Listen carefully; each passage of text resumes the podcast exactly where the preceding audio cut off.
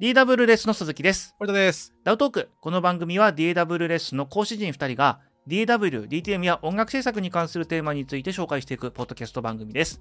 DW レッスンはオンライン、出張形式でのマンツーマンの DTM レッスンから動画レッスンなどで皆様の音楽制作をサポートするサービスです。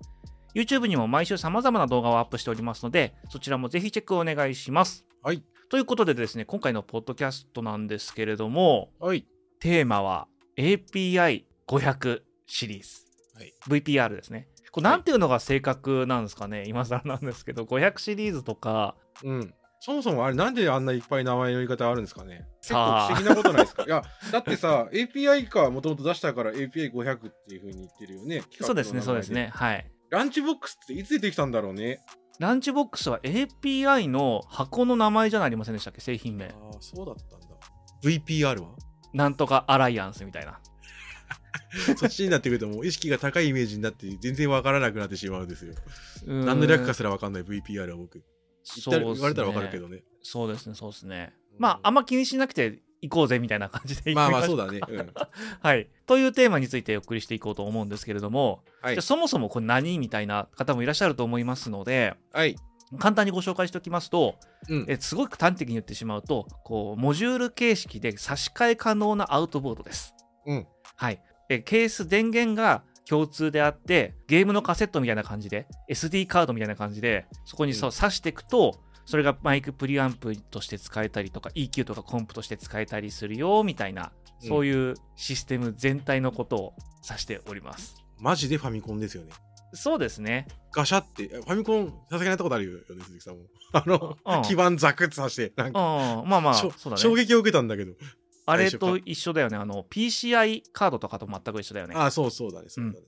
なんで基盤ですね直差しなんだ、みたいな、 本当に。ただ上から押して刺すんだって言われた時にそうですそうですそうですショックを受けたよ、よ、俺は。は初い、めて買った時は。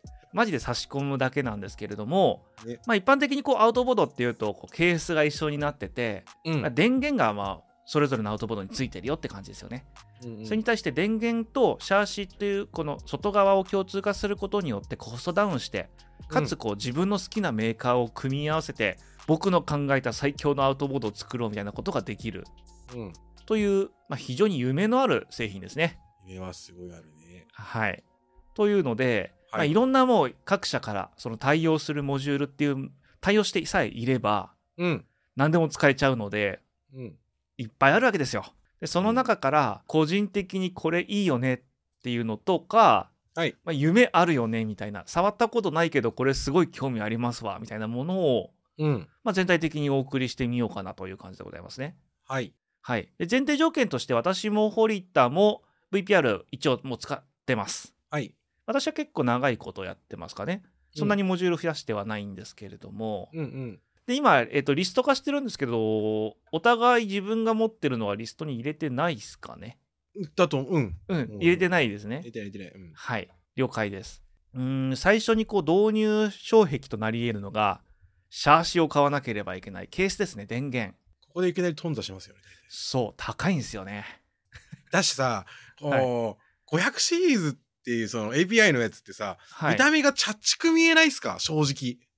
そんなことない。も俺もうものにすよごいるすごいはっきり言ってるつもりなんだけど、ものによるかな。こんなちっちゃい、なんかミニチュアっぽいぞみたいな風に、ももともとが 1U ラックだったりとかさ、2U ラックだったりとはいはいはいはか、いでかいじゃないですか。そうですね。でかいイコール正義みたいなところがちょっとありませんかなんかないかな俺だけなのかもしれないけど。うん。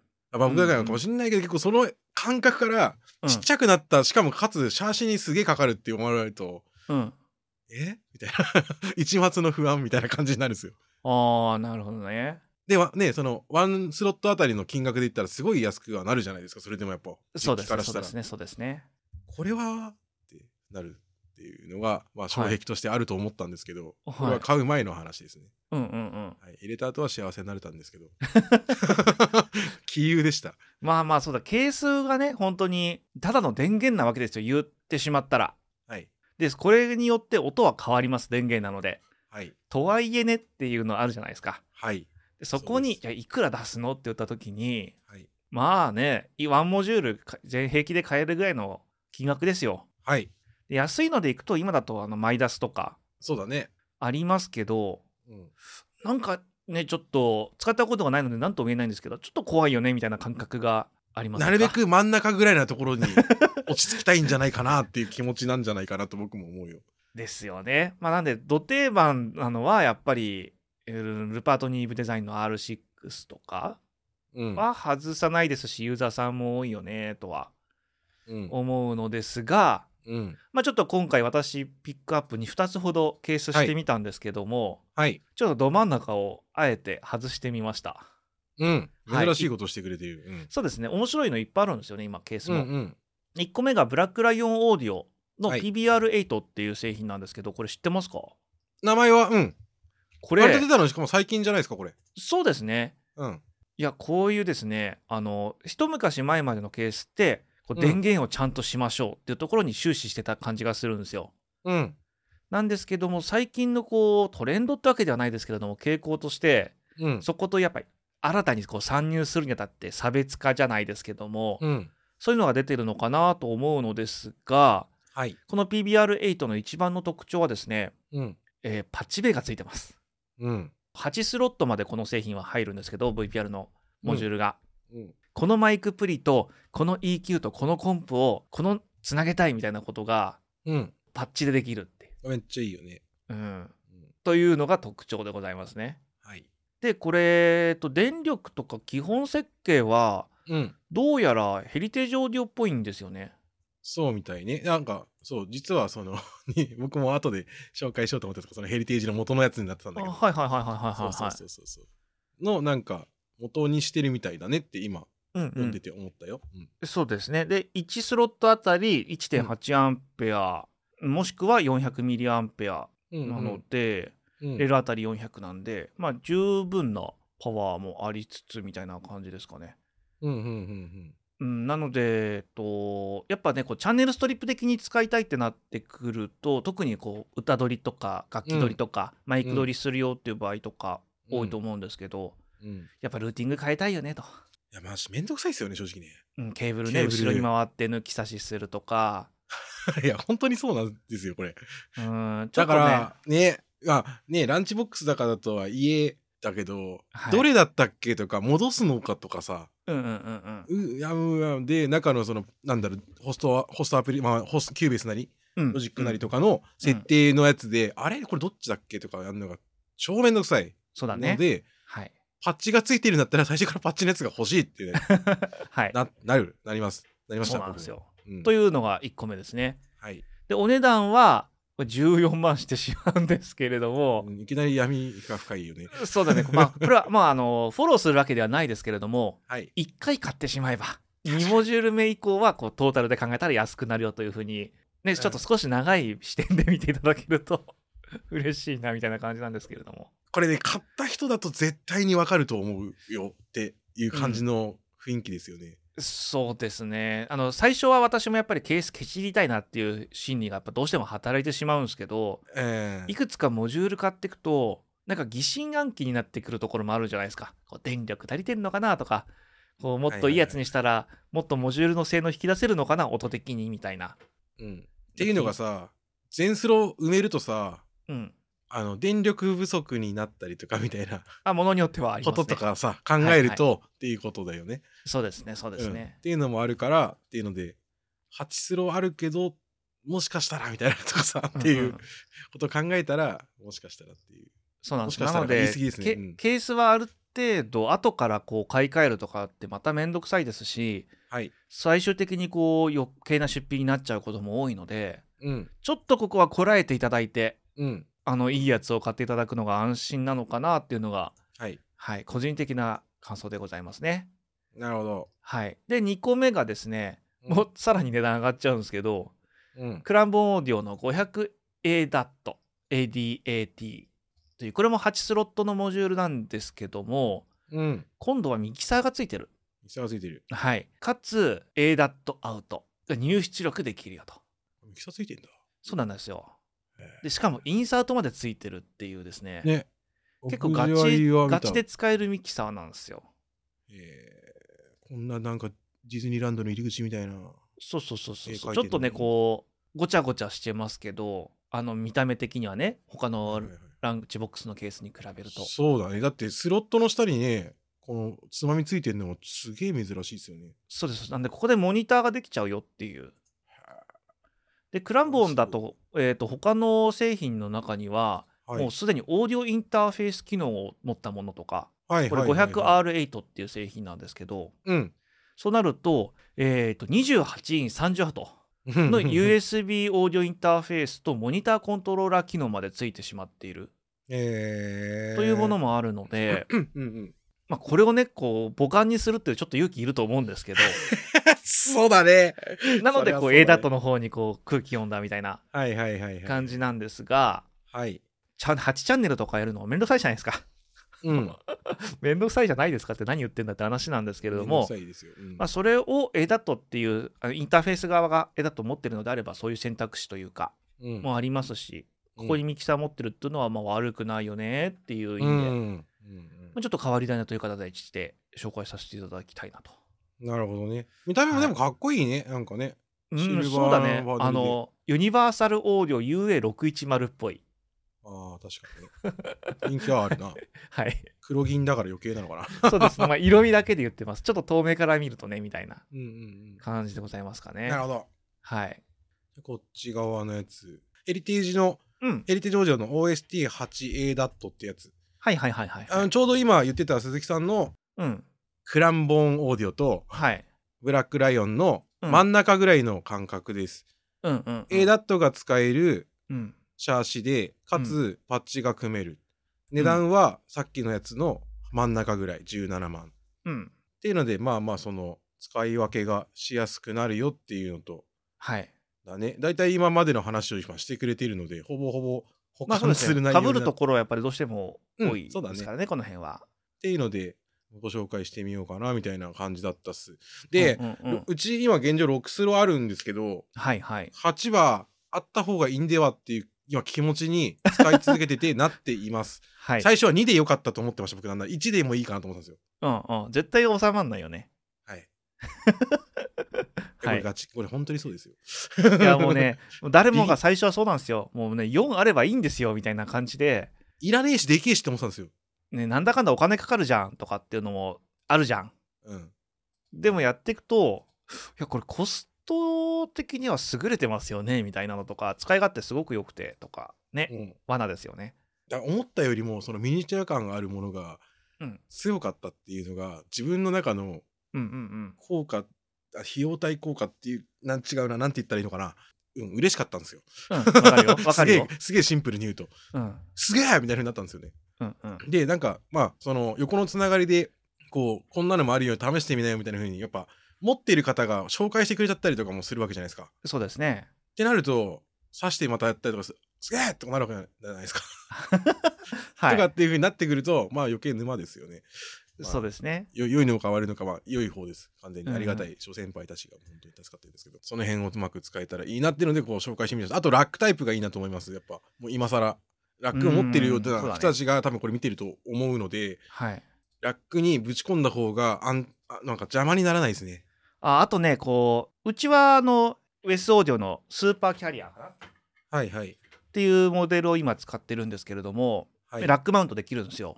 はいはいラックマウントできるモデルを使ってるいう人からすると、はい電源ボタンがフロント面にあるのは便利ですよ。あーあの、モジュール抜き差しするときに、うん電源抜くの大変とか、なんだよね。全体落とすの嫌だな、 みたいなのとかあるので、で、うんうんそういう時にもいいなって思いますね。何気にその辺重要ですよね。うん、そうですね。使わない時は振りたいじゃないですか別にどうだっていいんで。そう、特にね、うちね、真空管モジュールが入ってるんですよ。ああじゃあ余計ですね。これね、でもずっと通ってる。 もう気にしちゃいけないと思った。 なるほどね。はい。まあ、みたいなところでした。はい。えー、2つ目は、はあのーただ僕が欲しいというか好きなとこですね。うん。トライデントのうん。シャーシです。デカデントって書くのかな ?500 シリーズシャーシ。うん。で、値段は多分これ国内流通は多分してないと思うんですよね。500ドルです。うん、安いね。安いでしょうん。ラックで8ちゃんついてて500ドルってすごくない、そうですね。結構びっくりしたんですよね。安い。でだからといって別になんか作れちゃちそうな感じもしないんですよ。あのトライデントがケース出してるって知らなかったですね私あ本当。まあ僕もそのちょうどこの話の企画になるときにうんいろいろね自分なりに探したりとかもしてたんですけどはあ、はあはあはあその時にうわっってなってそ そもそもなんかね EQ のイメージめちゃ強くないですかまあ、タクのまあタクメーカタクのイメーーっジてがどっちかいとういうとイメージです、ね、 500シャーシーの中だと結う構ん、はなんていうのかな EQ のイメージが僕はあったんだけど、はあはあはあはあトライデントってだけで言うと、まあ、確かにそうだねタクがって感じだよね、うんうんそうだねうんうん、まあそうだねでなもるほど見た目の中でも必要十分目の前にあってってまあ、ボタンはついてないかもだけどまあボタンいるかって言われるといらないよねまあねケ裏ースと側しにて最低ある限かものだけとどねころでいくうと、んうんそうそうそうそう、の中で500ドルっていうのは結構いいんじゃないかなっていうふうに思った確かに確かにまあ、輸送費かかるとしても、まあ、それでもっていう気がするって思いました。うんあと、まあ、そうだねもともとタクとね、とタクのメーカーなんで、この辺、クソなことにはならんでしょっていううん気持ちもあります、正直。あこれ10スロットなんだあ、10スロットか。 8だと思ってたわ10スロットでこの値段は安いねすごいよねうんって思うっす。なるほどねはい。はいなので、ちょっとご紹介をしてみた感じです。わかりましたはい。いやこれ何分かかるんでしょうね 全部やるの に結今ん構と時こ間でかかりそうですよ もうすでに18分が経 過。まあ、編集すると思うから、多少はダウンサイドされるとしても。えっとじゃあモジュールいきましょうかはい。あえーじゃあプリアンプ HA からいきますねはい。私が気になってる HA というかおすすめしたいのがはい。エリシアのスカルプター500っていううんうん。えクラス A のディスクリートのマイクプリアンプですねうんうんうんうん。でエリシアって、まあ、うちも使ってますけどエクスプレッサーとかうん。 X フィルターとかその辺が人気だと思うんですよ X キそうャラだクねターとか、でどちらかというとエリシアの HA ってイメージ湧かないなって私も思ってたんですけどうん。某所でこれ使った時におめっちゃいいじゃんみたいなえー。感じでございましてはいはいはい。でこれカテゴリーとしては HA なんですけどうん。サウンドシェーピングプリアンプっていうですねサウンドシェーピングプリアンプ。はいそういうなんて言うんでしょうなんて副タイトルみたいなのがついてまして はい。えサウンドのキャラ付けというか、うんえーとトーンコントロールができるんですよはいはいはいはいはい。というのは結構面白いよねっていううんうんうん意味合いでご紹介してみようかなと。うん。なるほどね。はあいち、か確かになんかハイファイなイメージがあるから。うん、そうだね。あーって。まあでもさ、うちもエクスプレッサーあるじゃない、はい。わ、わ、まあ、エクスプレッサーの中にワームモードってあるじゃないありますね。結構あったかくなるよね。なんそうだか、ね。思ったよりさ、すごい冷たい感じのかかり方するのかなとか思ってたけどさ、そうだねうんうん。ななんていうのかなだから HA でもしかしたらっていう風な感じの気持ちになるのはうんうん。伝わるなっていうのはそうそうそうそうそう。やってて思っ結た構ね、ことだった、こう見た目とエリシアっていうイメージからは割とトランスペアレントな感じのイメージをやっぱり持つと思うんですけど、うん、割とこうアナログライクなというか、結構情熱的な音するよねうん、するするすっていうイる。メージがあるっすよ、うん、するので、結構これは、しかもですね、お手頃。ね10万切ってんね元からねはい。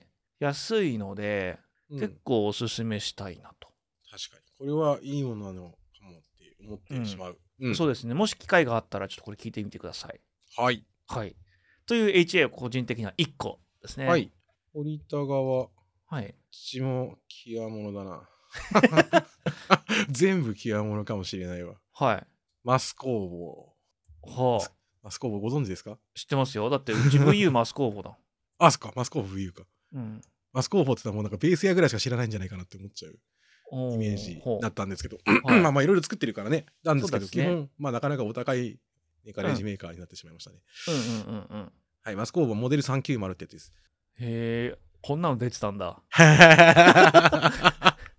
だろううんっていう感じだよねうわまた相変わらずの武骨な感じだねいやもうね必要最低限しかいらねえみたいな感じだよねうんあでもハイパスフィルターはついてるんだあなんかそのなんだろうねその辺はついてるけどなんだろう、うんあの回すつまみとかもさあなんあかそうだね、えー古き良きを DBX みたいな感じですそうだよね しっかりその辺がはいまあでもあプリですねああでも結構やっぱいいお値段しますねそう18万7000 18万7000円、ううんん、がっちりしますね高く欲しいけど高くて買えないっていう要望のもとあーあーあーこれはあれです開ね、発っていうえークリア系というか色付けない系のやつですかね書いてますけどすうん、なんでそのままの音をそのまま出すっていうああ、なるほどね。大事ですよね。もともとその、D ね、DI 自体の方もそのまま出すっていうようなイメーうんうんうんジでうん来てたんで、いわゆるなんかククリアというかなんて言うんでしょうね純粋にレベルを上げたいよねっていうととこかだよね。そうそうそうそうそうそう、余計なことはせずあげるみたいなっはいはいはいはていう感じになると思うんですけどすごい僕これ結構気になっていて いはい。ほんほいいなっていうんなるほどね。味付けのものはもううちにいるのでビンテックとか、うんうん。そういね他のものがいるのでそういうなんかただき純粋に綺麗に上がってくれるっていうのは逆にうんうん強みになり得るよなっていうのいが、や、意外とないからね。うん、と思っておりました。うんっていうのなで、あるほとどはね国産だっていうところを押したいですね。はいはいはいはいはい。っていうところで、まあ、紹介してみました。次行きます。はほーい。ーい。ラウダーザンリフトオフ。はいはい。存在は知っておりますよ。クローマ500シリーズ、ツはいイントーンアンプと申します。はい。まあ、シルバーパレットのシルバーバレットセクションでですね。そうですね。PA、あの、プラグインアライアンスから、えー最最近近だプと、ラグイン化されたはいね。、出てきたと思うんですけど。はい。で、えーっと、ここの EQ は触ったことあります。めっちゃ良かったっす。うんあしかそうなもんだ値段も安いんですよ。ほうほあの、ドラムのカットとかのやつでバラバラバラってやるときに使うと、うんうんすっげえ良かったっす。うほう。へえ。っていうので、めちゃめちゃ僕の中では、売ってあんまないくせして、評価がうなぎ登りな気持ちでいたので、これほうほうほうほをう押してみたい感じでした。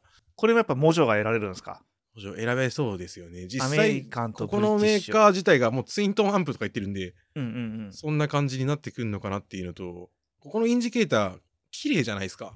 シルバーバレットもそうですけど。まあそうだね、そうだね。すごメいーポタッープだのやつが所有欲をとてもかき立てるのではないだろうかっていう気持ちもあって、うんうんうんうん。そうそうそう。ちょっと風変わりな感じというか、なんていうのかな。あの、ザ・ガレージメーカーですよね。